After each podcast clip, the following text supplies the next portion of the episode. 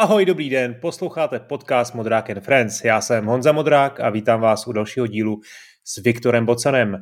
Eh, dnes je na řadě další designové téma, řeč bude totiž o stromech skillů, potažmo o různých způsobech vylepšování postavy ve hrách. Než se do toho pustíme, odbudeme si tradiční self-promo. Moc si vážím podpory všech, kdo mají moje předplatné na serveru Gazetisto, kde kromě předběžného přístupu k epizodám, včetně bonusové části, posílám také hutný týdenní newsletter. Všechno najdete na modrák.gazetis.to a předem děkuji za podporu, díky které můžu podcastu věnovat víc času.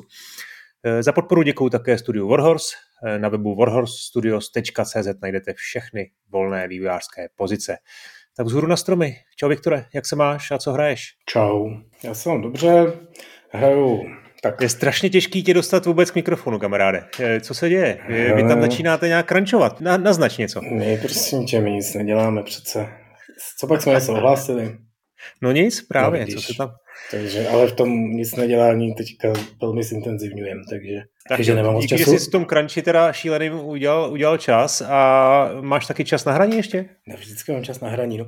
Hele, pořád hraju samozřejmě Elden Ring, protože to je prostě nekonečná studnice nekonečností, ale hmm. do toho nám dokončili World of Warcraft aktuální datadisk, Aha. To znamená, uh, jak se to vlastně jmenuje? Jak dokončili, jako že se vyšel nějaký nový datadisk, který mě už to úplně ne, utíká ne. všechno. Hele, vyšel nějaký další update, tam je prostě jo, konec jo. toho příběhu, tam se to všechno jako ukončuje a tuším za týden. Touhle dobou zhruba za týden by měli představit novej, což už trošku líklo, o čem to bude. A hmm. Hmm. no hele, ta, já už jsem tady o tom trošku mluvil, prostě nezvládli to příběhově jako tak tak, tak dramaticky, jo, jakože hmm. prostě ale některé hry mají jak, jako... Jak moc, jak moc je u Vovka důležitý ten příběh? Ale no, to je právě ono. No. Jako některé hry mají blbý příběh, některé hry mají dobrý příběh, někdy je to dobrý, někdy to jako není dobrý. Prostě Last of Us je samo o sobě jako pěkná hra, ale to, že to má jako ještě k tomu prostě tak dobře napsaný příběh, tomu samozřejmě hrozně dodává.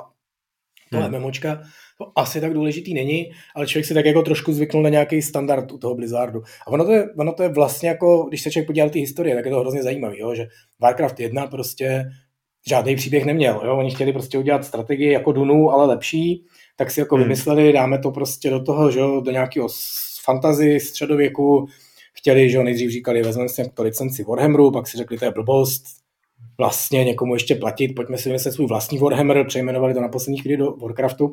A vlastně veškerý příběh je podaný v intru, který vzniknul tak, že prostě když nahrávali hlášky do hry, tak tam takhle seděli a říkali, ty hele, a by tam měl mít nějakou story, ta hra, jako o něco bude. A tak prostě ten jeden z těch uh, Blizzardích, teď někdo to byl, Chris Metzen nebo někdo z těch, z těch, tak prostě vzal mikrofon, naladil takový boss a říká, v tajemné zemi Azeroth, Azeroth, to, to je dobrý, to je dobrý, se potkali dvě strašlivé rasy orků a lidí. No a takhle tam prostě zaimprovizoval, to pak dali do intra a to bylo jako hmm. jako ono. A o pět let později, o deset let později. Počkej, počkej, a tohle je jako true story, jo? Nebo, tohle je true story. To... Takhle se to stalo opravdu. Pak prostě, a, a přitom dneska známe Blizzard, jako jsou, že to jsou ty mágové, kteří dělají ty nejúžasnější příběhy, nejkrásnější filmečky do těch svých her a takhle to začínalo, to, trošku se bojím, že to takhle jako teďka končí, no, protože, protože prostě mezi tím se stali opravdu těma krály vyprávění a ten World of Warcraft vlastně sám jako taky začal, tak jako tam moc toho příběhu není, jo, to je nějaký prostě, má to nádherný intro, tentokrát nezaimprovizovaný, a, ale pak samotný ten příběh že vlastně jako, jo, my říkáme tady nějaký status quo, Horda Aliance se trochu jako mezi sebou pere, do toho jsou nějaký nemrtví, takový ty všechny lidi, co znáte z těch strategií, ty tam jako všude někde stojí, a je to fun a vlastně jako moc příběhový to není, jo, a není hmm. to důležitý. A pak s těma dalšíma expanzema začali vlastně jako trošku bádat na tom, nebo probádávat tohle to území, že by v tom mohl být příběh a ukázalo se, že jim to vlastně jde a postupně jako začali vyrábět jako lepší a lepší filmečky, lepší a lepší příběh. Paradoxně, čím ta hra byla horší v tom kontextu jako těch herních mechanik, tak tím jako lepší prostě byly ty příběhy zatím. No a pak prostě se stalo to, co jsme tady už říkali, jo? ty klíčoví lidi odešli, převzali to noví mladí, co se nezakecají, ty začali jako něco vymýšlet a vlastně to nebylo špatný, už to trošku jako uhybalo z toho lóru, z toho, jako jak to kdysi nastavili a teď ten Shadowlands to jako totální průšvih, jako fakt No, ale ty jsi mi ještě nepověděl na to, jak je to teda důležitý ano. ten příběh. Já mám pocit z toho, co říkáš, je, že vlastně ne moc, ale že ten špatný pří, příběh ti to dokáže strašně zkazit. Asi jo, asi to jo, je že, tam je ta, že tam je ta negativní jako vlastně ten důsledek, že kdyby to bylo jako hodně dobrý, nebo aspoň trošku dobrý, nebo třeba jenom průměrný, tak vlastně who cares, ale jako ten špatný ti to hrozně zkazí, jo. Hele, je to tak. Teďka je to tak, že ten příběh tě jakoby táhne tím, tím datadiskem, jo? nebo tou, tou expanzí. Dřív hmm. to bylo prostě tak, že ti tam dali jako nový hlavní město, nový nějaký questy, nový prostě frakce, který můžeš jako dělat nějakou reputaci, nový odměny, nový dungeony, nový raidy, ty vždycky měli nějaký jako story za sebou. A to bylo spíš takové jako přesně background. Jo? A od nějaký doby, třeba od toho Lich Kinga, druhý, třetí, druhý vlastně druhá expanze, už to začalo být hodně takový jako příběhový a táhnout tě do toho ten příběh a ono to vlastně jako dost pomohlo. Ty najednou víš, co děláš, jo? víš, proč seš v tomhle tom raidu a co to je hmm. za chlápka, kterýho se snažíš zabít a na konci ho fakt zabiješ a, a máš jako z toho radost. Jo? Tak a to se jim jako začalo dařit a vlastně se jim to dařilo celou tu dobu. Jo? I ta pandárie, která byla hrozně pitomá v tom kontextu toho, že prostě to byl jako panda je prostě easter egg, jo? to není hmm. opravdová hmm hrdiná postava ve Warcraftu, to si prostě jsem Didier grafik někdy jako nakreslím tak jako pro radost. A pak prostě to bylo tak jako strašně průhledný, jak oni si říkali, v Číně, v Číně ještě nemáme ty miliony hrajících, to potřebujeme, jo, čínský MMOčka potřebujeme pokořit, tak to dáme do Číny, hele, máme tady ty pandy, to bude super, to spojíme, jo, byl to prostě propadák v tomhle tom kontextu toho obchodního, ale vlastně to taky jako mělo hezký příběh a vlastně to jako celou dobu šlo dobře. A teď to z nějakého důvodu. Teď byla ta fáze, kdy všichni ty zakladatelé odešli, všichni ty původní ředitelé, ty, co to jako vymýšleli, ten World of Warcraft nějak ho táhli, jako jsou pryč, jsou tam prostě všichni noví a vymysleli jako nový příběh, vymysleli prostě Shadowlands, která jakože v tom lóru toho Warcraftu vždycky existovala nějaká jako podsvětí, ale vymyslelo hmm. fakt jako neskutečně humpolácky to, co se tam jako odehrává, nedává to žádný smysl jako z pohledu toho, co se dělo v tom Warcraftu jako doteď. A teď to jako završili úplně jako já jako ne, ne, nepoužívám ostrá slova, nebo nerad používám ostrá slova, jo, ale tady bych řekl hovacky, jo, jako prostě zakončili to nejblbějším možným způsobem, nejenom, že to je jako trapný vyprávění, jo, ale pokusili se tam udělat takový ten trik, co jako se učíš v té scenaristické škole, že uděláš jako, jako vypravěčskou kličku a najednou se ukáže, že to, co celou dobu jako nedávalo smysl, se vlastně poskládá dohromady s celou historií Warcraftu a teď hmm. je to prostě úplně boží a všechno to do sebe zapadlo. Jo? A absolutně do sebe nezapadlo nic, všechno se to postavilo vzájemně na hlavu. Jo? Snažili se jako, no vlastně je to fakt jako hrozný. Je to opravdu, když vezmeš uh, nějaký příběh, který někdo napsal a teď k tomu jako něco doplácneš svýho a snažíš se jako ten příběh originální k tomu jako použít, ale nemáš ten talent, abys to jako udělal. Takže Prostě, já tam přišlo, hmm. teď jsem se o tom nedávno s někým bavil a přišlo mi to vtipný, že, eh, nebo i, i, i to jako novináři to přirovnávají k tomu, jak, jak skončil Game of Thrones, jo, a ta hra o trůny, že prostě, že obsal to ten George R. R. Martin a pak už nestíhal a tu poslední sérii si prostě ty lidi z toho seriálu napsali sami a byla fakt jako děsná. Jo? Jako měla hmm. svoje silné momenty a pěkný záběry a filmařsky to bylo vlastně furt jako dobrý a ten scénář byl jako úplně dementní a postavil na hlavu fakt všechno, co bylo předtím. A vtipný je, že ten člověk, který řídí příběh Vovu teďka je jeden z lidí jako hlasitých, co se na Twitteru tohle zastával, že to přece bylo úplně boží a ta osmá hmm. série, nebo která to byla, je prostě úplně nejlepší.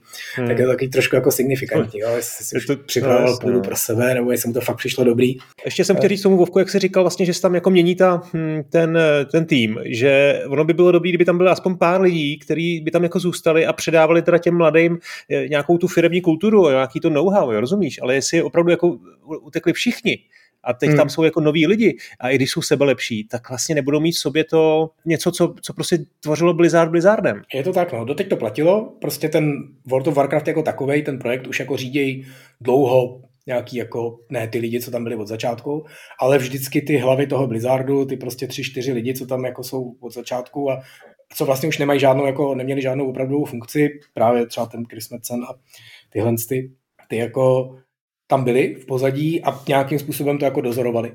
A ty už teďka odešli prostě v posledních, já nevím, dvou letech vlastně všichni, že jo, a zůstali tam jenom tyhle ty, jo, a teďka prostě, to už jsme tady jsem říkali, no, aktuální jakoby prezident pro World of Warcraft, nebo pro celý možná vesmír Warcraftu, je fakt jako člověk, který přišel právě v době toho uh, druhého datadisku, to znamená toho Lich toho, kdy se ta hra začala rozbíjet. Jo, ten nezažil prostě vůbec ty hmm. původní fáze, kdy to ještě jako bylo bylo herně a teď jako nechci říkat dobrý, jo, ono to je jaký složitý samozřejmě, jo, prostě ty lidi, co to hráli později, můžou mít jako uh, námitky proti tomu, tomu ta hra prostě v mnoha aspektech byla dobrá i později, ale v mnoha aspektech jako ne a celkově prostě mířila špatným směrem a je to vidět i na tom, že to prostě hrálo méně lidí, protože se z toho prostě stávala taková ta akční rubací adventura, už ne takový to velký MMO dobrodružství, jaký to bylo původně.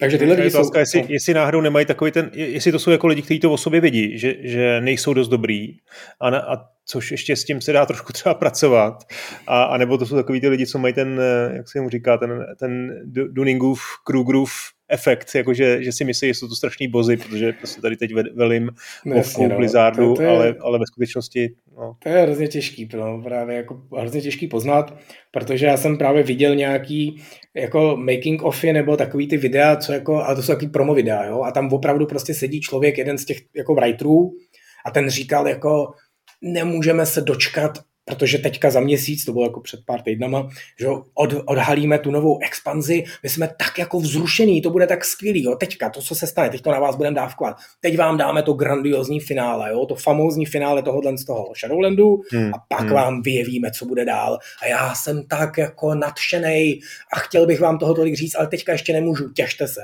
Jo, a teďka ty hmm. si to pouštíš teďka, když už víš, jak to jako dopadlo. Říkáš si, to je jako fakt příšerný. Tenhle člověk je buď jako úplně zoufalej, ale ve skutečnosti on prostě může vědět, že to je debilní, ale jako co má dělat, že jo, prostě dělá promo video, hmm. jo, tak říká prostě, jak to bylo skvělý a vždycky jak pak koukáš na ty making ofy těch strašlivých Bčkových filmů, který prostě propadly, jsou naprosto zapomenutý a tam sedějí ty lidi a říkají, to byla tak krásná spolupráce, jsme vždycky ráno na sebe mávli a řekli, jdeme do toho a pak jsme prostě tam drželi a přinášeli jsme vám ten nejlepší příběh, který prostě víš už jako, že je naprosto hrozný, tak to je, to je něco takového. Ale ve skutečnosti, proč jsem to začal říkat, bylo, protože si se ptal, co hraju. A no. já hraju StarCraft 2.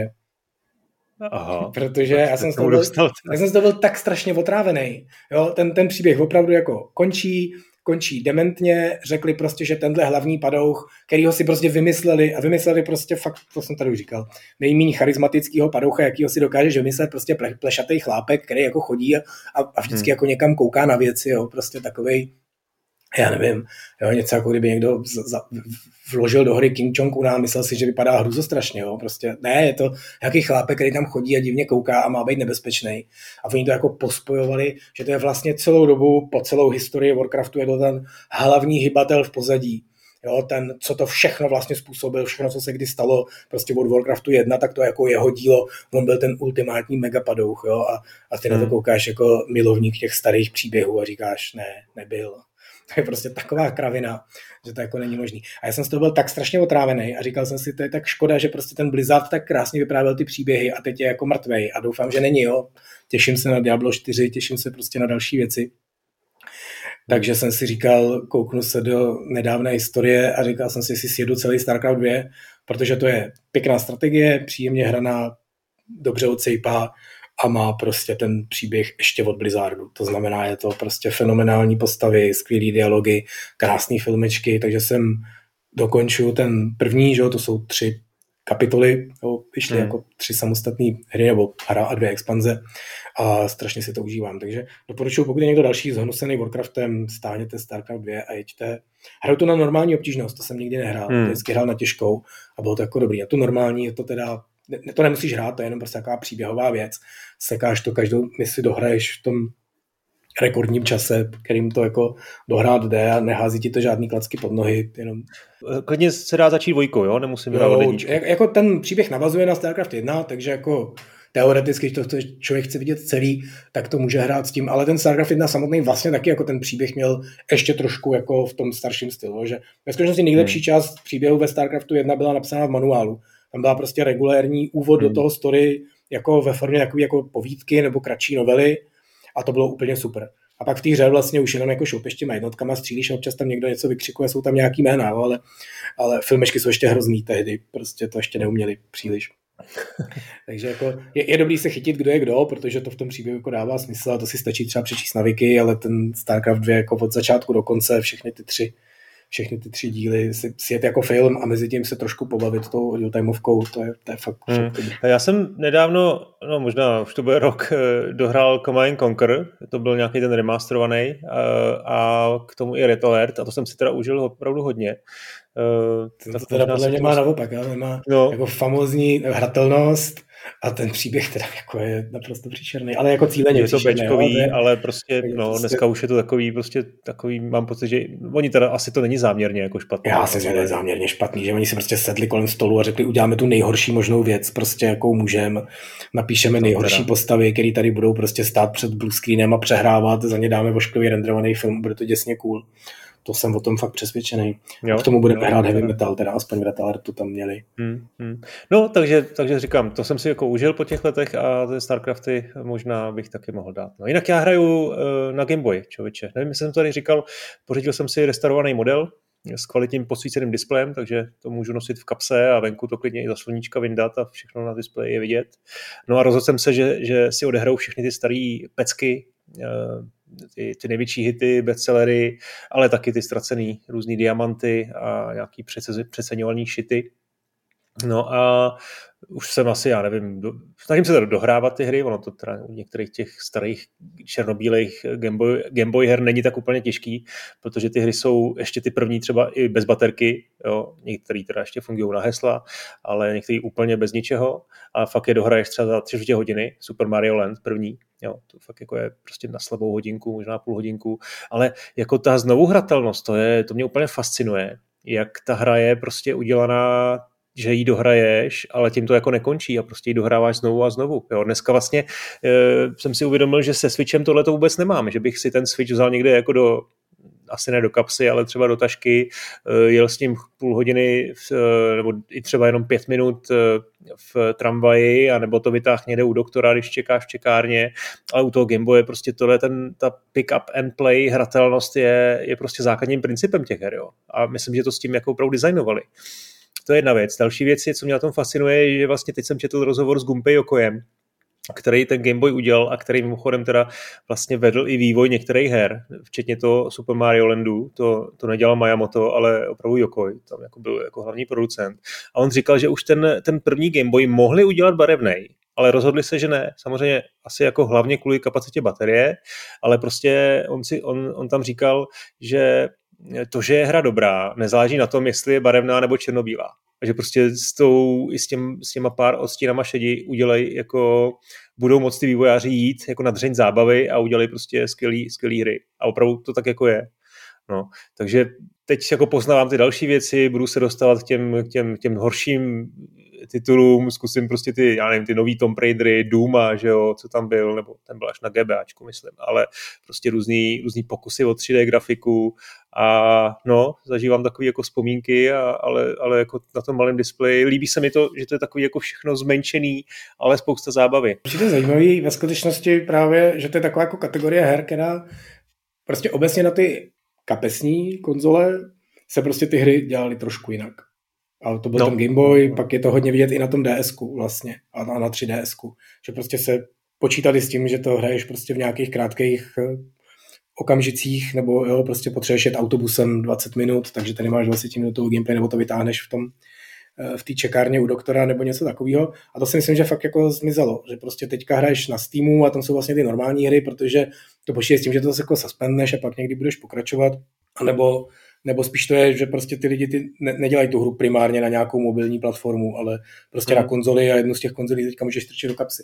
Takže vlastně jako tohle to skončilo na PSP, třeba některé hry byly jako opravdu takhle hodně dobrý a, a potom možná trochu na Vitě, tam už to trošku odjíždělo, ale vlastně taky. Jo, že opravdu Já nevím, máš podle ten... mě ten design, design těch her takhle jako vymyšlený nebyl, že opravdu ty, tyhle ty nové konzole už, a včetně Switche, už prostě těží z toho, že fakt jako vypneš a zapneš během vteřiny, ale, ale že by ten design her jako opravdu navrhovali tak, že to je pick up and play, takový ten, řekněme ten Tetris styl, jo, že opravdu Tetris Přesně si můžeš zapnout kdykoliv na, na minutu, na dvě a úplně, úplně v pohodě. Jako. Ale a právě já si myslím, že, že jo, že na tom ds ještě pořád takovýhle hry jo. byly a postupně to jako umřelo, protože vlastně jako by zmizela ta poptávka, nebo ono to neumřelo. Jo, ono to je nějakým způsobem to je na mobilech. Jo, když hmm. dneska designuješ mobilní hru, tak přesně musíš jako počítat s tím, že potřebuješ strašně rychle zaujmout na relativně krátkou dobu a nepočítáš s tím, že člověk si ten mobil vezme jako na gauč a tam jako tři hodiny hraje v kuse, jo? Bereš to tak, že no. prostě na něm bude hrát chvilku. A i protože ho začnou bolet oči.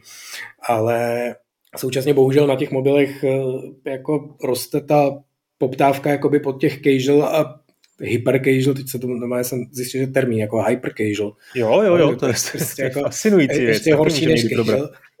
Takže tam se to jako trošku kříží a vlastně tam jako není moc prostoru pro to dělat jako kvalitní, opravdu jako designové hry, které jsou zaměřené na tohle z toho, nebo ten prostor nějaký tam samozřejmě je, ale, ale není moc široký, protože tam je poptávka zase po něčem trochu jiným. Takže vlastně tohle se trošku umřelo, protože se bere, že ty kapesní konzole jsou vlastně normální konzole. A, hmm. Což teďka jakožto nový majitel Steam Decku, což je druhá věc, o který bych mohl mluvit. Hezky. to se tím prostě jo, na, tom, gratuluju. na tom Steam Decku, no to jsme říkali, že přijde, tak přišel. Přišel, je to dobrý, je to teda větší, než jsem si to pamatoval, když jsem to měl půjčený z práce ohledně uh, ten, ten vývářský kousek, nevím, jestli se to zvětšovalo, nebo, nebo jenom jsem si to špatně zapamatoval. Takže se mi to nevejde do mé normální tašky, kterou nosím, musím nosit hmm. jinou. Ale hraju na tom prostě normální PC věci a hmm. A je to zajímavé. No, měli jste tady celý díl, hezky jste to tady všechno schrnuli, jenom kdybych měl říct nějaký svoje dojmy, tak jsem no, trošku rozpačitý teďka z toho ovládání. Hraju na tom, hrál jsem na tom Elden Ring samozřejmě a dost jsem umíral primárně kvůli tomu, jako vlastně dvě věci, jo, jenom, že ty páčky jsou trošku jiný, než jsou na běžných ovladačích. Nevím, čím to je. Prostě takový, hmm. jako nějak mi z nich kloužou prsty trochu. Jen jestli jsou menší, nebo mají kratší ten, kratší ten rozsah, nebo něco takového. A, a ty ostatní ovladadla jsou jako od toho opravdu jako diametrálně jinak rozložený, než jsem zvyklý. Já třeba hodně střídám ovladače na PlayStation a na Xbox, které jsou vlastně vůči sobě taky jako trochu jiný, že tam je přehozená pozice těch páček a tlačítek na té jedné straně. Ale vlastně jsem zjistil, a to jsem fakt nečekal, že jsem strašně zvyklý na to, že levá páčka je prostě tam, kde je a pod ní je ten D-pad, ten kříž digitální. Hmm. A na tom, na tom to není, na tom Steam Decku, ten je prostě vlevo vedle ní a je mm-hmm. strašný nezvyk tím směrem přehmatávat. A paradoxně pod tou páčkou je volný místo a tam je jako touchpad, který by default typicky funguje taky jako ten D-pad, ale je to prostě touchová ploška. A to si hmm. myslím teda, že je fakt jako špatný rozhodnutí, že to měli asi prohodit. Ale protože v těch jako rychlejch, důležitých hrách, hrál jsem na tom teďka nejvíc, eh, teda Elden Ring a Kingdom Come, tak, eh, tak jako permanentně šahám někam, někam jako jinam. Jo? Tak třeba si zvyknu, mám to týden ale přišlo mi to, že to je fakt jako zvláštní, že i když se člověk kouká obecně všechny vlastně third party gamepady teďka, co prostě vznikají, nebo prostě i ty jako jednoduchý šuntový za 100 korunu, se snaží to základní, ten základní overlay vlastně jako zachovávat přibližně stejný. A hmm. já jsem si vlastně do teďka nevšiml, že to tak je, že opravdu to mají všichni, že to jsou ty páčky a pod tím jsou ty věci. A jediná věc, co se děje, je opravdu, že vpravo je dole páčka nad tím tlačítka nebo opačně, podle toho, jestli to je Sony nebo Microsoft Design, ale jinak jsou vlastně všechny stejný a najednou tohle je prostě jiný. A přijde mi to vlastně dost jako zvláštní a, hmm.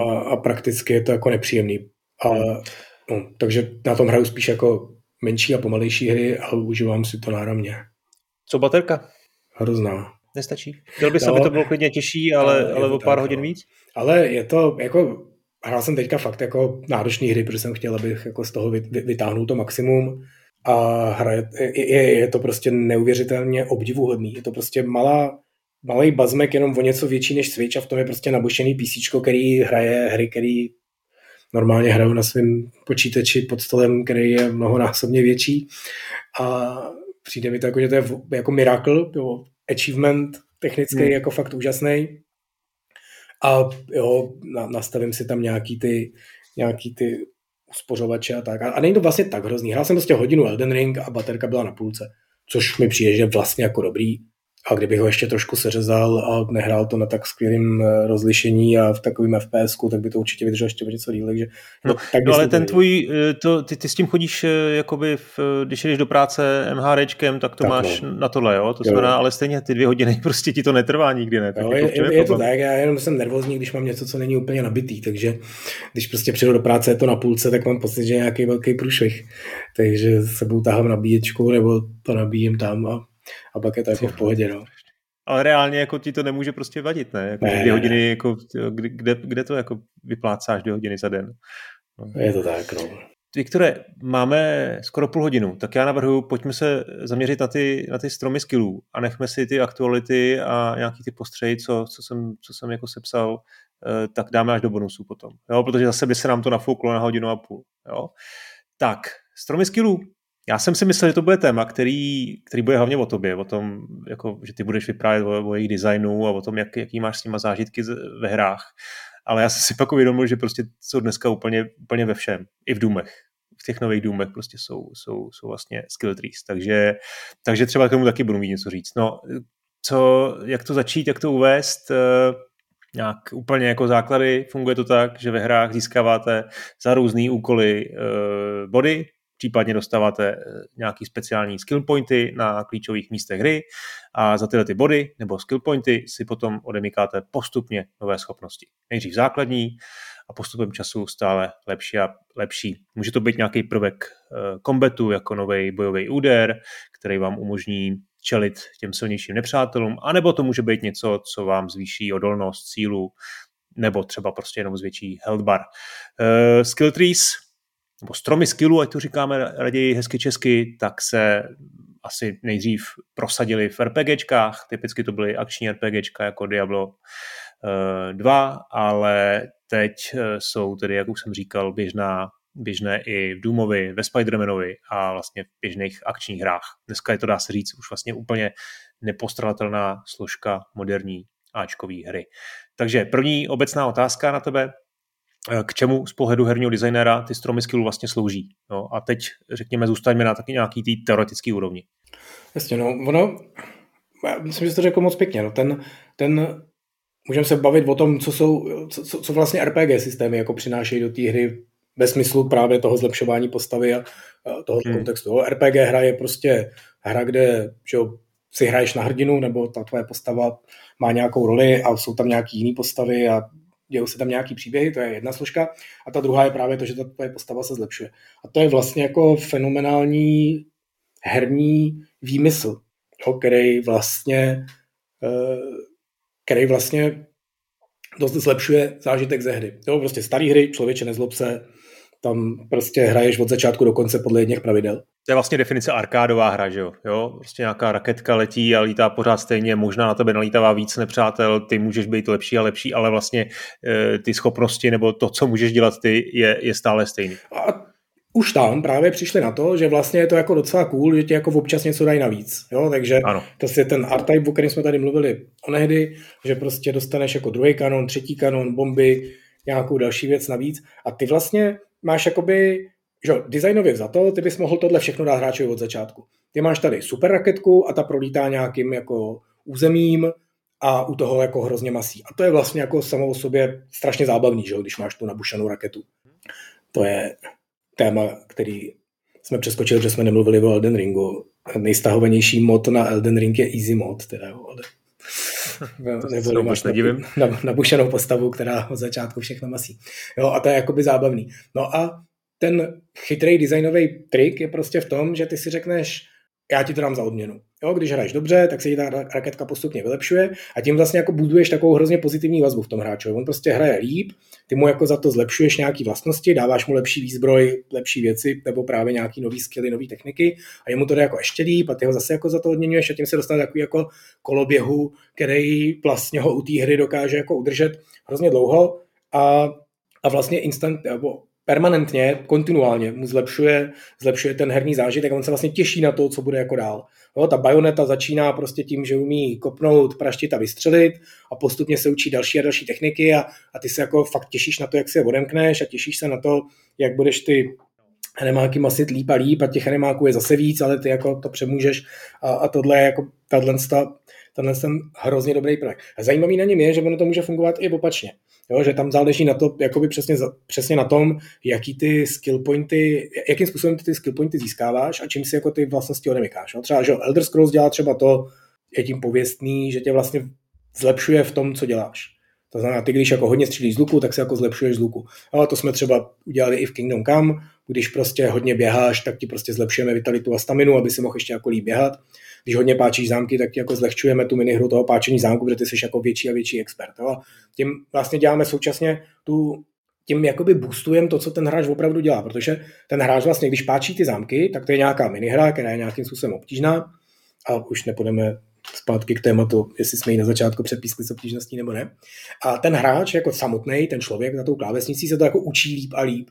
A my vlastně tím, že současně říkáme, že se to učí ta postavička, tak to mu zahčujeme a ono se to vlastně mezi sebou násobí. Jo, jemu to jde líp a současně té postavě to jde líp a ta minihra je lepší, takže mu to jde ještě jako okus líp a vlastně z toho má strašně dobrý pocit a je to vlastně všechno hrozně dobrý. A to má v sobě tu hroznou past, co když mu to nejde. Jo, ono mu to nejde, takže to nedělá, protože ho to nebaví, tím pádem se v tom nezlepšuje a tím pádem se to nezlepšuje a ono to furt nebaví. Jo? A on vlastně nikdy se nedostane do toho koloběhu, kdy uh, ho to bavit začne, protože je to furt stejně těžký.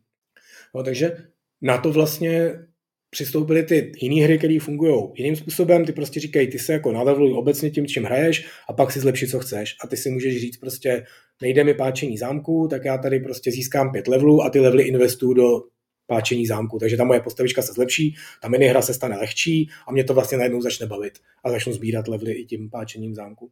No, takže tahle ta, jakoby motivace a ten systém toho, jakým způsobem se ta postava má vylepšovat a co se má konkrétně vylepšovat a co to vlastně znamená, je jako hrozně důležitá součást designu těch moderních her a vlastně se mi hrozně líbí, že to ty hry teďka hodně dávají tomu hráčovi vlastně k dispozici, to dělá jak chce. Jo? V tom Doomovi prostě dostaneš nějaký bod a vyber si, baví tě prostě brokovnice, zlepši si brokovnici, jo? baví tě střílení z pistole, zlepši si střílení z pistole, baví tě to mlácení pěsma, udělej si to. A tím jakoby současně, samozřejmě jako designer si tím přidáváš hrozně práci, protože říkáš, ten hráč na konci hry může být vymaxovaný machr s brokovnicí a se snajperkou, jestli v Doomově určitě není žádná snajperka, že jo, tam se na dálku nestřílí, ale s nějakou prostě puškou, anebo může být hrozný běc na blízko.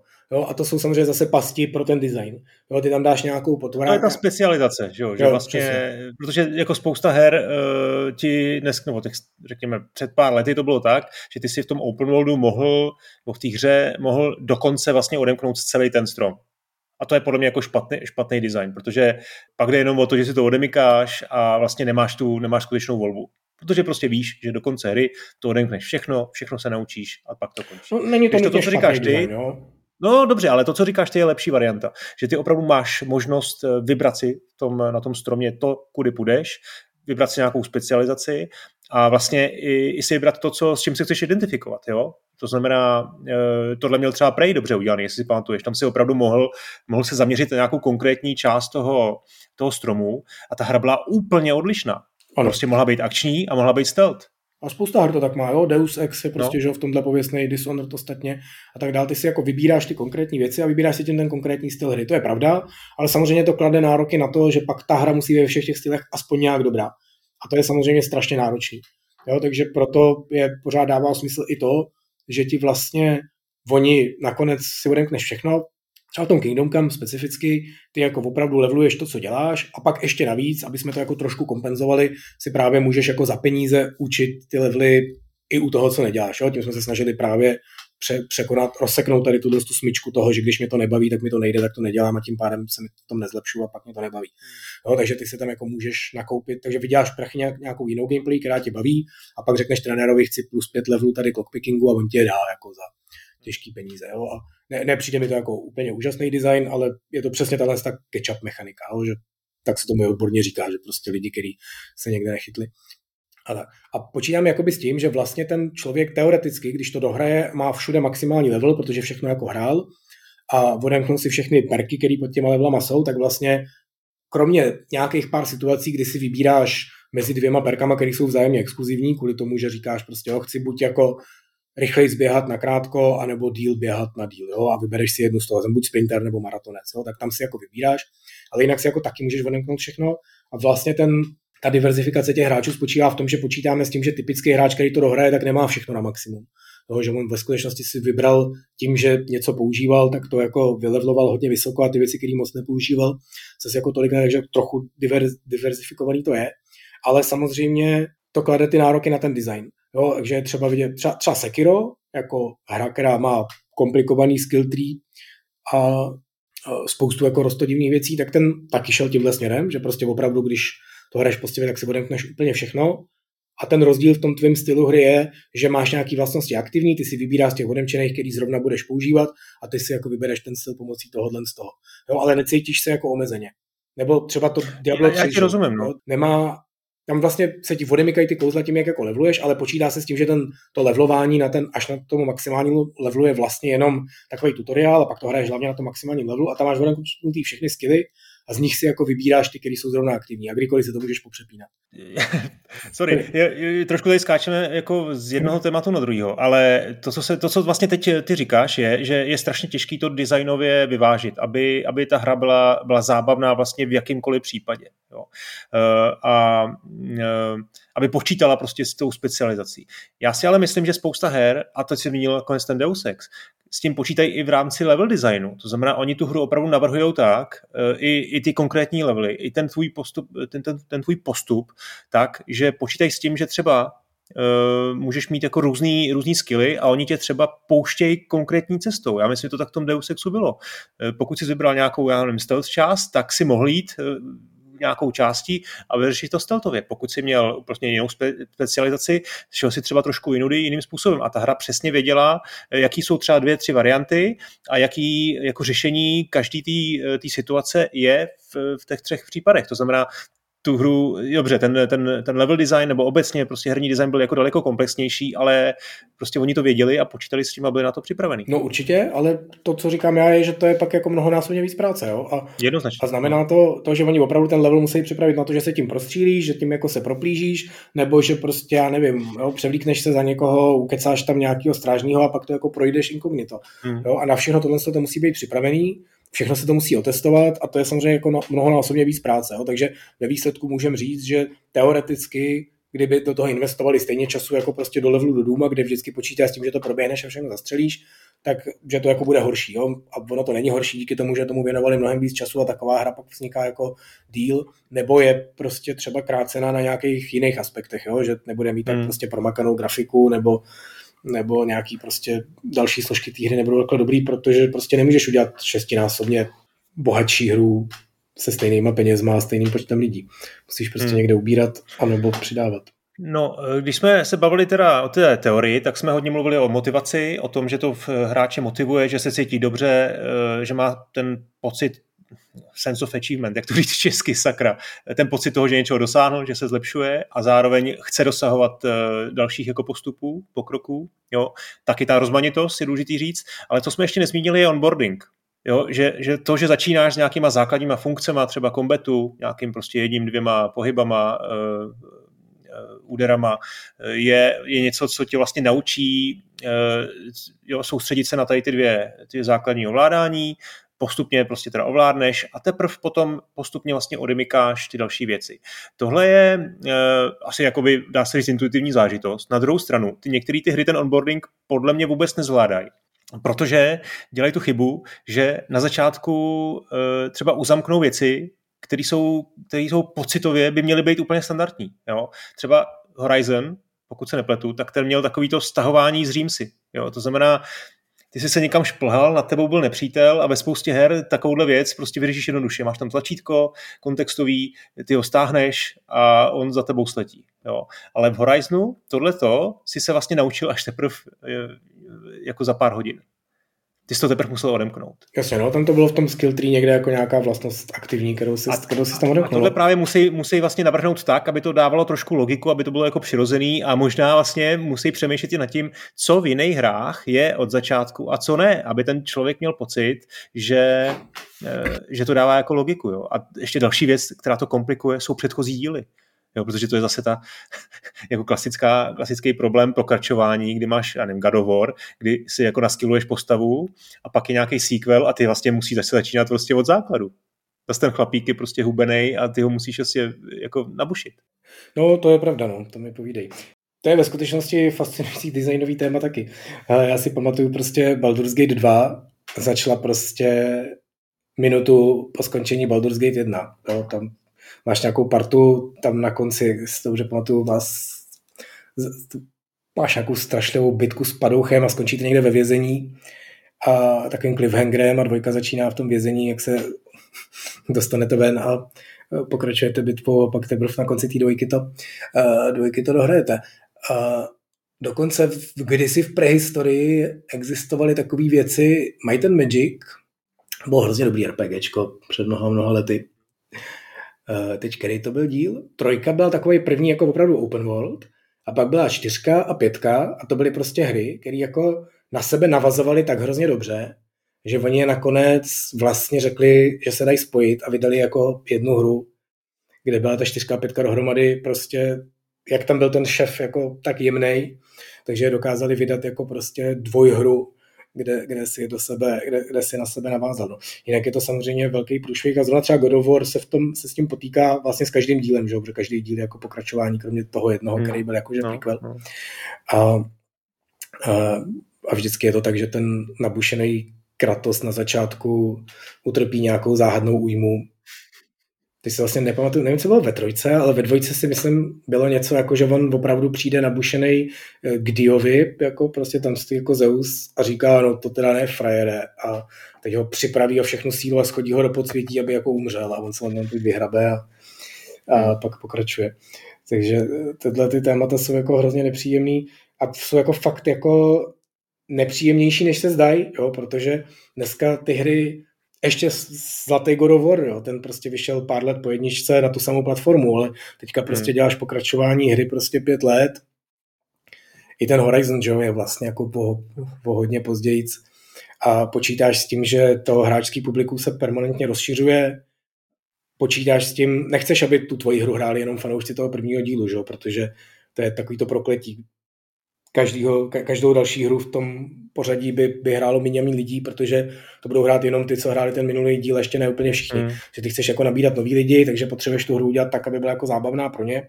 Třeba docela dobře podle mě to měl udělaný zrovna ten Shadow of War, který jsme tady nedávno pojmeno, po, po, pomlouvali, pokračování Shadow of Mordor, kde vlastně jako začínáš vlastně znova, ale docela rychle v tom RPG systému tam pozbíráš takový ty ability, který si měl na konci, tý, na konci toho minulého dílu. Takže vlastně toho starého hráče to zase tak jako neurazí, nějaký základní triky umí a ty, který jako mu chybějí, protože tehdy je uměl, se jako naučí rychle a ty noví hráči se v tom nestratí.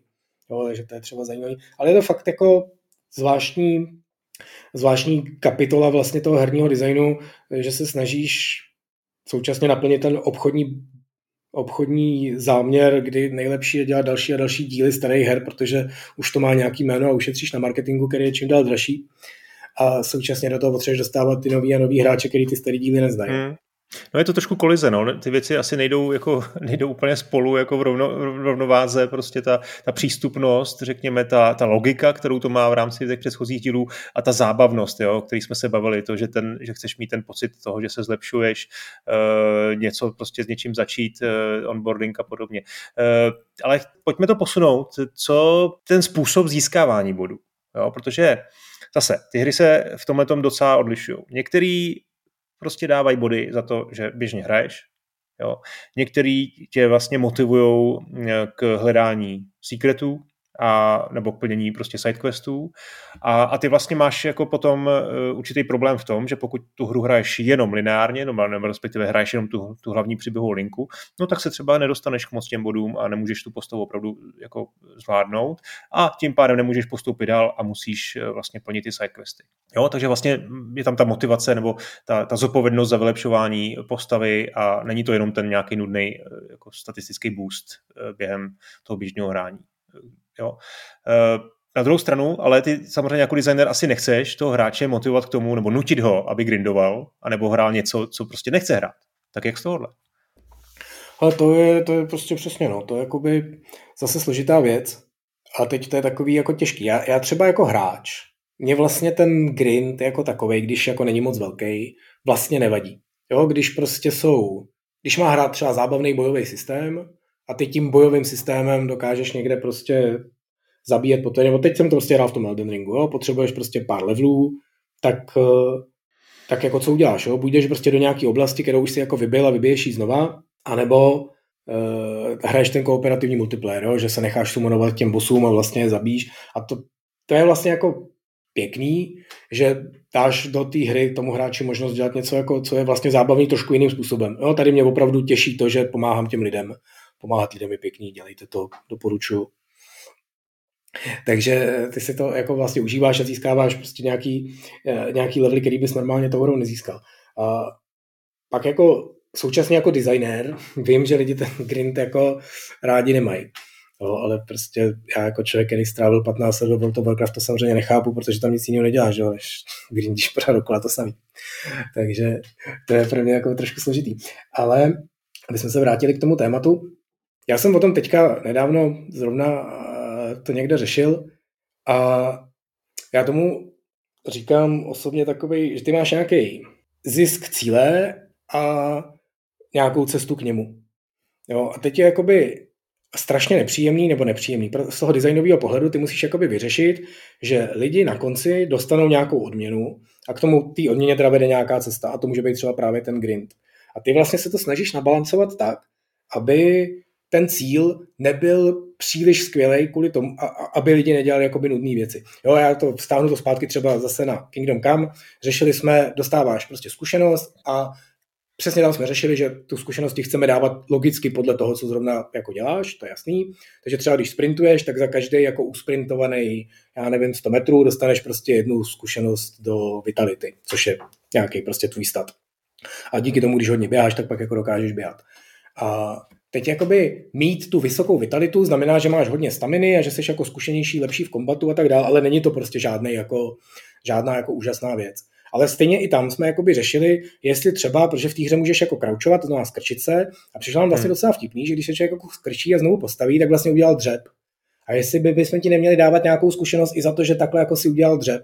Jo? A došli jsme k tomu, že vlastně ne, protože to je jakoby strašně blbá repetitivní věc, kterou navíc ještě člověk jako může jako obalamutit, jo? že si prostě stáneš nějaký autohodký nebo nějaký prostě jednoduchý soft nebo spousta myší programovatelných teďka takovou věc umí, že prostě si nabinduješ tlačítko dřep na postraní tlačítko myši a řekneš mu, ať ho prostě mačká a odejdeš na oběd. Jo? A přijdeš a máš vitalitu 20. A to je jako trochu trapný. Jo? Počkej, no. byl, co byl větší problém? Ten, ten, ten, ten hack, ten, to riziko toho hacku, anebo to riziko toho, ty nudy toho hráče? No, co pro vás jako bylo to, to, to, to, co se snažíš, jakoby, přesně, to, co se snažíš, jakoby, čo, čemu se snažíš vyhnout, je ta nuda. A ten problém jakoby je, že když ten hráč dostane nějakou dobrou odměnu za něco, co je pitomý, tak on tu no, pitomou věc no. bude dělat a bude tě nenávidět. Jo? Ty mu řekneš, Jasně. hele, ty, tu vitalitu ty můžeš levelovat jako zábavnou gameplay. Jo? Ty v té hře běháš, takže tím se ti ta vitalita zvedá automaticky, protože prostě musíš hmm. běhat, protože se tam pohybuješ. A v té hře vitalitu dostáváš taky za to, že kombatíš. Jo? A ten kombat je teda zábavný, jo? nebo tak prostě to byl záměr. A Jasný. Doufám, že je. A, a tím pádem ty jakoby nepotřebuješ tyhle věci dělat. Ale současně ji můžeš získat nějakým nudným způsobem. Jo? Hmm. A ty lidi samozřejmě se snaží jako minimalizovat námahu a dělat ty věci jakoby co nejjednodušší a když zjistíš, že prostě můžeš levelovat eh, vitalitu tím s tím dřepováním a že si to můžeš dát na ta autohodky a necháš tu hru hodinu běžet a čekáš, až se to jako dolevluje, tak to prostě jako spousta hráčů udělá a pak bude otrávená, že ta hra je vlastně blbá. A oni si jako rozbili sami, ale ty s tomu pomohl ten designer, jako ten designer tím, že si jim to jakoby umožnil. Takže důležitý jakoby je, že se snažíš udělat to, aby nějaký pěkný cíl, a teď právě to je ono, mít vysokou vitalitu v Kingdom Come není žádný úžasný cíl, takže tam to jakoby funguje trošku by default tohohle z toho. Jo, ale představ si, že bys třeba na 20, kdybys vitalitu dolevloval na 20, tak by si dostal možnost lítat. Jo? A to už je jako sakra jako dobrý. A to by každý chtěl dělat. A teď k tomu se můžeš dostat buď jako zábavnou cestou tím, že hraješ tu hru a trvá ti to třeba 4 hodiny, anebo nějakou jako otravnou cestou, která ale trvá hodinu a není jako nějak jako riziková, složitá. A i kdyby si nenapsal to makro, jo, nebo to hraješ na konzoli, tak se třeba můžeš koukat na televizi nebo na nějaký video na YouTube a u toho periodicky prostě mačkat nějaký tlačítko na gamepadu a dělat to jako dvě hodiny a tím dolevuješ tu vitalitu a můžeš lítat a je to super. Ale prostě ten tvůj zážitek, který jsi si jako užil, byl nezábavný a ty z toho viníš ty autority hry, že to tam jako udělali. Mm. Jo, takže mm. proto je prostě dobrý snažit se držet tyhle dvě věci u sebe. Buď prostě, aby ta cesta byla zábavná, to je takový to prostě, cesta je cíl, jo, že prostě leveluješ kombatem a ten je zábavný. A, a pak může být ten výsledek jako fakt cool, protože ty se k němu dohraješ tou cool hratelností a to je prostě třeba ten World of Warcraft, jo? ten tě prostě baví hrát, baví tě tam mlátit ty potvory, až jako dojdeš na ten maximální level a to je jako hmm. ten cíl a teď jako začíná ta druhá verze té hry, kdy prostě na to maximální level hraješ. A to teda platilo pro starý World of Warcraft, já už tady nechci hmm. hejtovat World of Warcraft. Ale trošku chci, jo, protože ne, ne, chci, chci, chci, chci, chtěl jsem právě říct ještě na jednom příkladu, který řeknu za chvilku.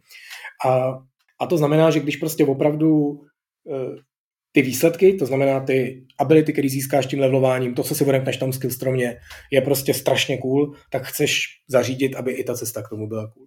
No, když nemáš no, další já téma, jako je... rozumím tomu, že ta cesta má být cool, ale, ale problém je, že ta cesta je pro každého hráče jiná, že? A v tu chvíli ty máš jako velký... Tak jim jich dáš víc, ne? jo? prostě no, uděláš no. prostě zábavný plížení, zábavný zabíjení, zábavný, já nevím, snajprování v týře, ať si jako ten hráč dělá cokoliv z toho, ale všechno, ať je to nějakým způsobem zábavný. A pokud jako něco potřebuje získat jako relativně nezábavně, tak by to nemělo být moc cený, aby o to nějak extra nestál jo, aby, aby, aby nad tím nepřemýšlel tímhle způsobem, jak to exploitnu, abych tohle to dostal. Hmm. Jo, prostě... Ale ty jsi řekl takovou jednu zajímavou věc a to je ta motivace eh, toho, že se dostaneš na ten, ty, jako samozřejmě není to reálná, eh, reálná situace ve hře, to lítání eh, na levelu 20, jo, ale je to vlastně něco, co vidíš a co tě jako motivuje k tomu nalevovat si tu postavu a protože to chceš. Tak se ptám, jestli ty skill trees mají být odemčený nebo viditelný, jo, jestli vlastně Protože dost často s tím hry jako různě pracují, že některé skilly jsou jako zatemněný, že nevíš vlastně, co, co můžeš dál získat a někdy velmi často jako vidíš, uh, vidíš ty věci konkrétně a můžeš si dokonce jako přečíst ty parametry a, a vlastně dozví, dozvědět se dopředu, co tě čeká, když to naleveluješ. Tak uh, jak vidíš tady jako to dilema, hmm. co, to, tohle, co je správná cesta? Jasně, tohle je určitě věc názoru a správná cesta neexistuje, ale mně přijde, že přesně, že součást toho, že tam v té hře máš tyhle ty možnosti, že tam vylepšuješ tu postavu a ona získá získává nějaké nové úžasnosti, takže opravdu součást toho je i promo téhle věci. Jo? Takže já si myslím, že opravdu chceš mít odemčený ty stromy, chceš se na ně koukat od začátku, chceš se na ně těšit. Jo? Součást toho herního zážitku u nějakého jako v tomto kontextu rafinovanějšího RPGčka je opravdu to, že si předem koukneš na to, co budeš jako umět a těšíš se na to. Takhle hraješ to Diablo. Jo? Diablo 2 prostě když dneska hraješ už po 80. tak ho typicky hraješ opravdu tím, že nejdřív prostě v nějakém simulátoru si jako postavíš ten build, nebo Pass of Exile, no? to je prostě skvělý skvělý příklad takový jako metahry, kde se jako ve skutečnosti, když čteš nějaký články o skill trees nebo o tom, jak dělat RPG, tak to tam často bývá jako takový ostrašující příklad, jo? že tady to jako přepískli, ale to si myslím, že strašně moc, jako ta mapa je, je obrovská, jo. To je obrovský, monumentální možnosti. No, no, no. Taková věc, která asi jako všichni tam vidíme to Final Fantasy 10, kde to, kde to kde takováhle jako šílenost byla poprvé. Mimochodem to je hrozně zajímavý, Final Fantasy 10 přesně za to bylo kritizovaný taky, že to je jako hrozně komplikovaný, že těch cest je strašně moc, že dokážeš prostě, že se v tom jako hrozně rychle ztratíš. A ty lidi často nevědí, no jako často třeba vědí, ale zanedbávají, že to je easy verze pro nás bělochy. Jo, v původním Final Fantasy 10 to bylo ještě mnohem složitější. Jo. Ty nody jednotlivý ty jako uzly byly prostě mnohem propojenější a ty si opravdu jako nad tou mapou těch skillů strá, mohl strávit hodiny, když jsi si vymýšlel prostě konkrétní build pro svoji postavičku. A ty Japonci, když to pak releaseovali pro Evropu a Ameriku, tak si řekli, že to prostě pro ty lidi na západě bude moc složitý, tak vlastně uřezali nějaký spojnice. Takže tam jsou takové jako zjevné cesty a ty pořád ještě tam můžeš dělat hodně kreativní buildy, ale táhne tě to, že jako chápeš, tahle ta postava, ta bude healer a tady půjdu takhle tímhle s tím směrem. A tenhle ten bude tohle a takhle půjdu jako tudy. A teď si jako vybíráš, jestli chceš víc many nebo silnější kouzla jo, a ty si půjdeš tudy nebo tamhle tudy, ale nevybereš si, že umí mnohem líp s mečem tahle ta kouzelnice. A v té originální hře to šlo. V tom normálním Final Fantasy 10, co vyšlo jako celosvětově, to pořád ještě je a je to prostě hluboko v optionech si můžeš jako očkrtnout, že chceš pokročilé talentové stromy.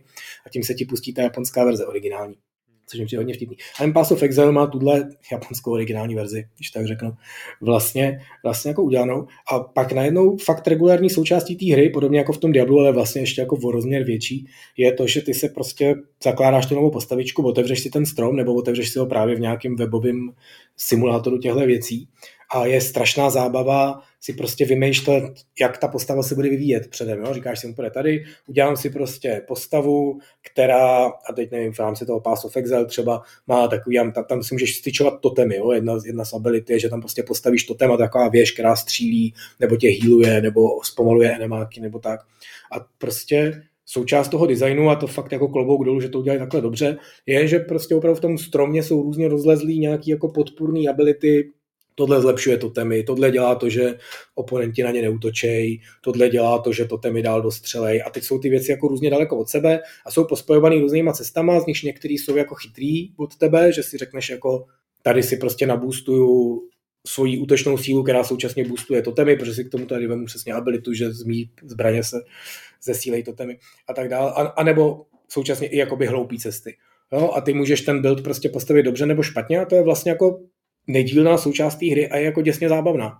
Ty si prostě opravdu strávíš tři hodiny tím, že ten build vymyslíš a pak tu hru hraješ a baví tě to, jak postupuješ tím směrem, kterým jako se chystáš a postupně to jako vybuduješ a máš tu svoji postavu, konečně si si jako udělal, trvalo to prostě 40 hodin, byla to jízda a teďka seš ten prostě super totemový běc a máš si prostě ultimátní abilitu, která ti zesílí všechny totemy trojnásobně a zakáže ti útok, jo, to tam, něco takového tam je.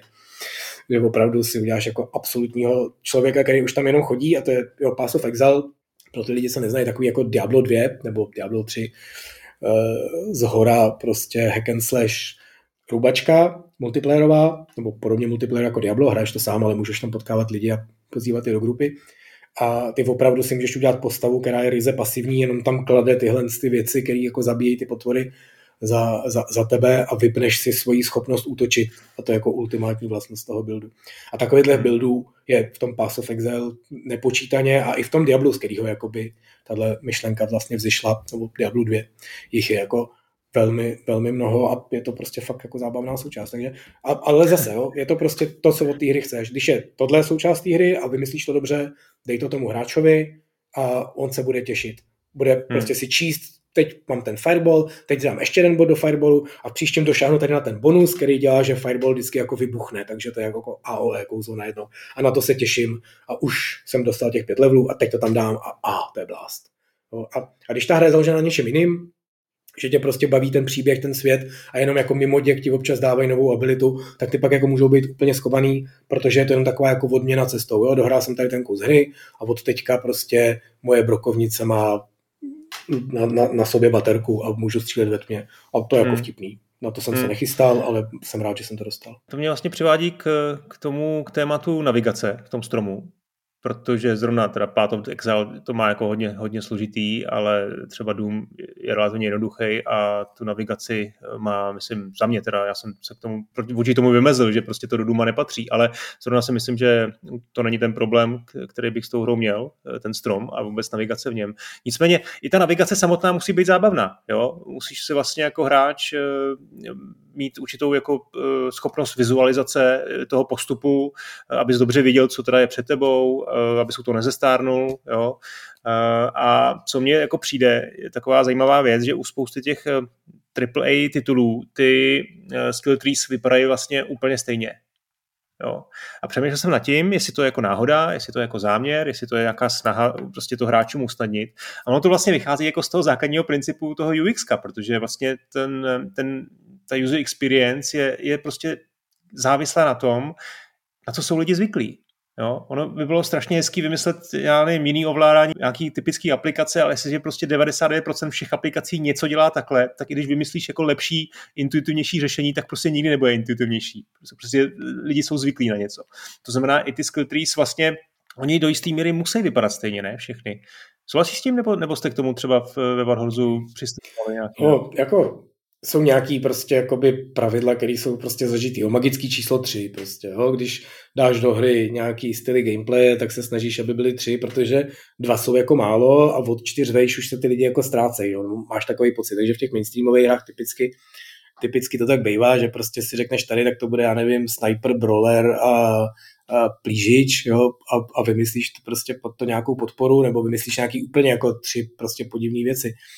Eh, který jako supportují nějaký kusy té hry a tam ten jako samotný design toho stromu pak prostě souvisí s tím, že si řekneš vlastně, vlastně to, co jakoby říkám od začátku, jo, co, co je jakoby cílem. Typicky u těch právě Ačkových jako jednoduchých her, který vlastně nejsou primárně RPGčka a ty stromy jsou tam fakt jenom jako ten support, což je na jedné straně ten Doom, ale fakt to jsou prostě i ty Assassin's Creedy, Far Cry teďka, právě ten Horizon, nebo ten God of War ostatně, jo, tak, hmm. tak si prostě že to designuješ takovým tím asi očekávatelným způsobem. Jo. Řekneš si hráč na konci hry pozbírá tolik a tolik bodů, takže si řekneme, kolik chceme, aby si to jako odemknul.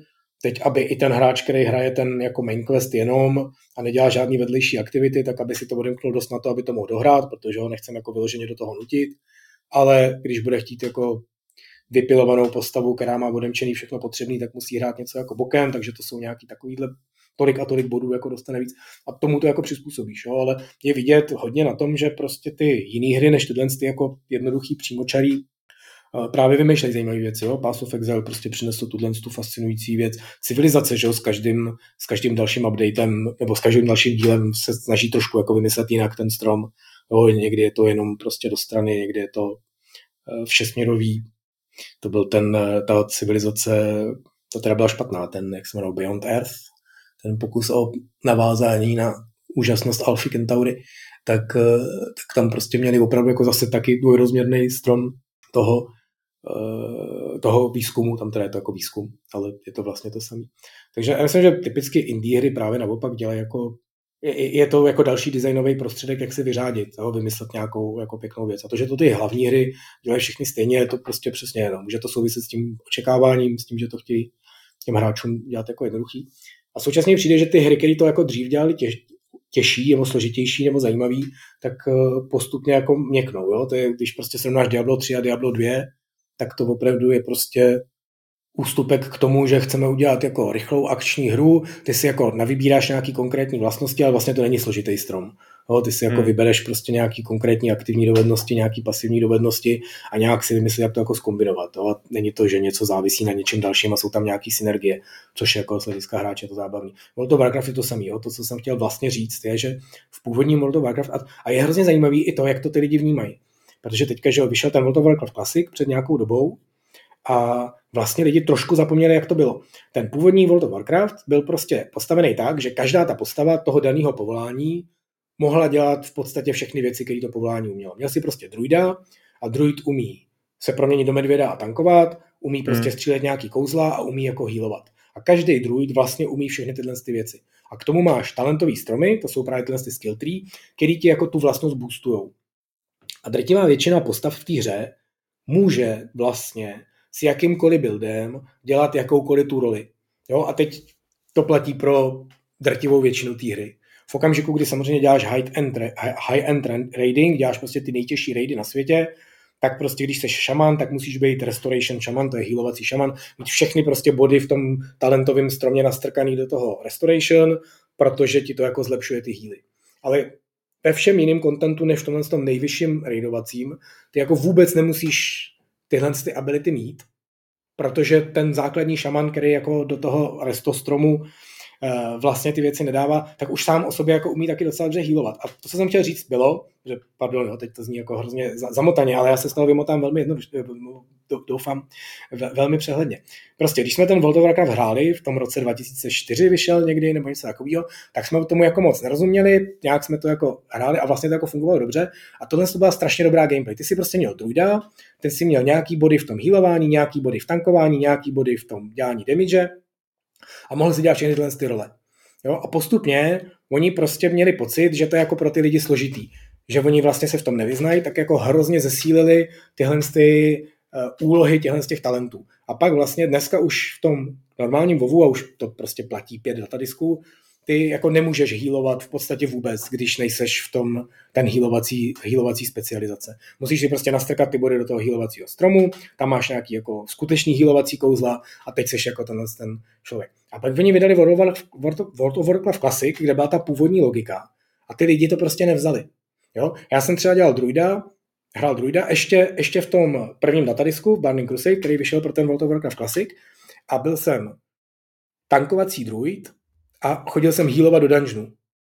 A úplně v pohodě, všechno jsem to uhýloval, protože to je prostě opravdu věc toho, že víš, jaký kouzla mačkat za jaký situace a že si seženeš gear, který prostě podporuje healování, jo? to oblečení, který má na sobě nějaký bonusy k healování.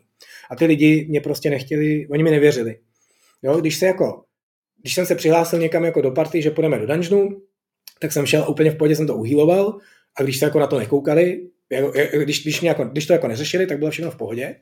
Ale když se předtím koukli, protože máš nějaký jako adony, který jako ti dokážou říct, co má ten člověk za talenty, tak mi říkali, počkej, počkej, a ty nemáš hýlovací talenty. Já říkám, hele, to fakt nevadí, jo? dneska jsem byl v tomhle dungeonu už desetkrát, pokaždé jsem to uhýloval, nikdo mi nikdo neumřel. Ne, ne, hele, ty nemáš hýlovací talenty, to nejde. Já říkám, hele, ale já mám ty samý hýlovací kouzla, to ten člověk, co má ty hýlovací talenty, jo? Fakt, kdybych měl ty hýlovací talenty, tak tohle moje kouzlo dělá o 20% víc hýlu a mám jedno kouzlo navíc. Jo? Ale těch zbylých 8 kouzel jsou úplně stejný. Ne, ne, ty nemáš hýlovací talenty. Nic, sorry, nejdem. Jo, a to mi přijde jako hrozně zajímavý, že oni vlastně, jakoby, kdyby vyšla úplně nová hra, nemenovala se World of Warcraft Classic a měla tenhle ten systém, tak ty lidi to jako přijmou.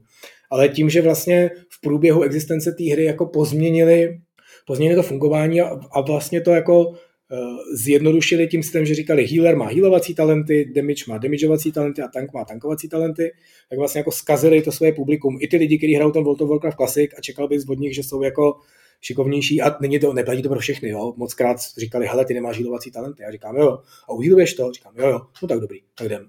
Jo, takže jako spousta lidí to jako přijala. Ale zaujalo mě, jak velké množství lidí opravdu se jako nechalo pokazit tímhle s tím jako zjednodušováním a tím jako jednoduchým Eh, jednoduchým způsobem uvažování a kazej si hru, která byla vlastně jako dobrá v tomto kontextu.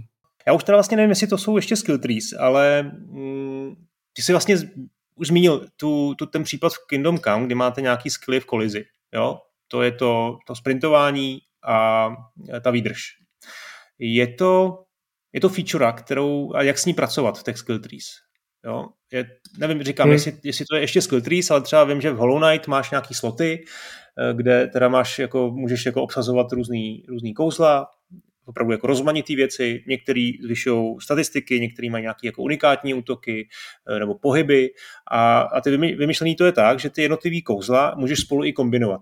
Není to tak, že tam máš prostě konkrétní sloty a ty máš konkrétní věci, ale opravdu jako fungují jako různě spolu, různě se k sobě hoděj, můžeš je jako přehazovat, experimentovat a je, nevím, jestli znáš, ty, znáš asi Paper Mario možná i líp než já, tam to vlastně tímto je preinspirovaný. Jo. Tak eh, a ty vlastně v průběhu hry, ten princip je, že ty si s tím, že se předpokládá, že OK, teď hraju chvilku takhle a já si zase teď zkusím něco jako vyměnit a, a jako zase to poštelu jinak. Takhle to měl třeba i uh, Nier Automata, ne? Že, že tam vlastně máš jako nějaký omezený počet slotů eh, a vlastně ty to musíš jako manageovat vlastně ty svoje skilly. Hm. Jo? Ty konfiguruješ máš... tu postavu, přesně no. takhle. A, a to jsou vlastně jako dvě různé teda věci. Jo? Je, jedna to, čím jsi začal, jsou ty jakoby exkluzivní věci, nebo když je něco za něco, to je zajímavé. My jsme tam ne, měli nejenom, že tam byly jako dvě věci, které byly vůči sobě v kolizi a ty si mohl vybrat jenom jednu, ale měli jsme tam opravdu i věci, které ti něco zlepšily za cenu něčeho jiného. Jo, že třeba prostě, a teď já nevím, si nevím, jak to přesně bylo, ale něco jako, že když jsi jako, že jsi jako, dal si perk, že jsi přírodní člověk a měl si nějaký bonusy, když jsi v divočině a za to si měl nějaký jako malusy, když jsi ve městě. Jo, že něco jako, když jsi ve městě, tak ti to jako hůř mluví, ale v přírodě líp běháš, jo, nebo něco takového. A zajímavý bylo, že když dneska koukáš prostě na guidy do Kingdom Come, tak většinou tam ty lidi píšou, tohle si neberte.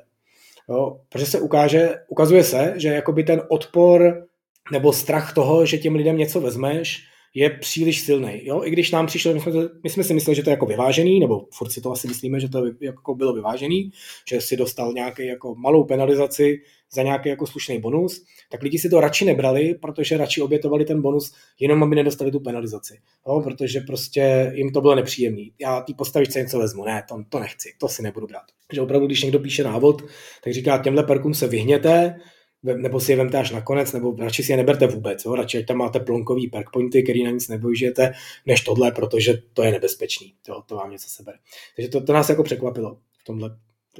No a ta druhá věc je vlastně ten slotovací systém, jo? že ty vlastně ty skill tree si neodemykáš na pořád, ale vlastně si je přepínáš jak chceš. To je to, k čemu doiterovalo spousta těch RPGček. Jo? To je Diablo 3, to je prostě ve skutečnosti ten World of Warcraft teďka taky. Jo? Ty vlastně si nakonfiguruješ tu postavu nějakým způsobem, řekneš umí tohle, tohle, tohle, tohle, tohle a to je prostě, jo, World of Warcraft, máš prostě šest řádků abilit, každý si vybereš jednu a kdykoliv si řekneš, už mě to nebaví, tak si to prostě překlikáš a, a hraješ jako nějakým jiným způsobem. A je to takový, mně to přijde, že to je fakt jako špatně, jo? že to je jeden z, těch, jeden z těch důvodů toho, že to pak ty lidi přestali chápat a proč to v tom World of Warcraft Classic teďka příliš nechápou, jak to funguje, protože je to vlastně ty, hra, ty tomu hráčovi jako bereš jakoukoliv zodpovědnost. Končí to opravdu tak, že když teďka čteš zase guide na nějaký raid bose ve World of Warcraft, tak u každého je, jaký máš mít na něj talenty. Jo, takže ten raid prostě zabije toho bose, jde k tomu druhému a před ní všichni si dají pauzu a překlikají si tyhle ability jinak.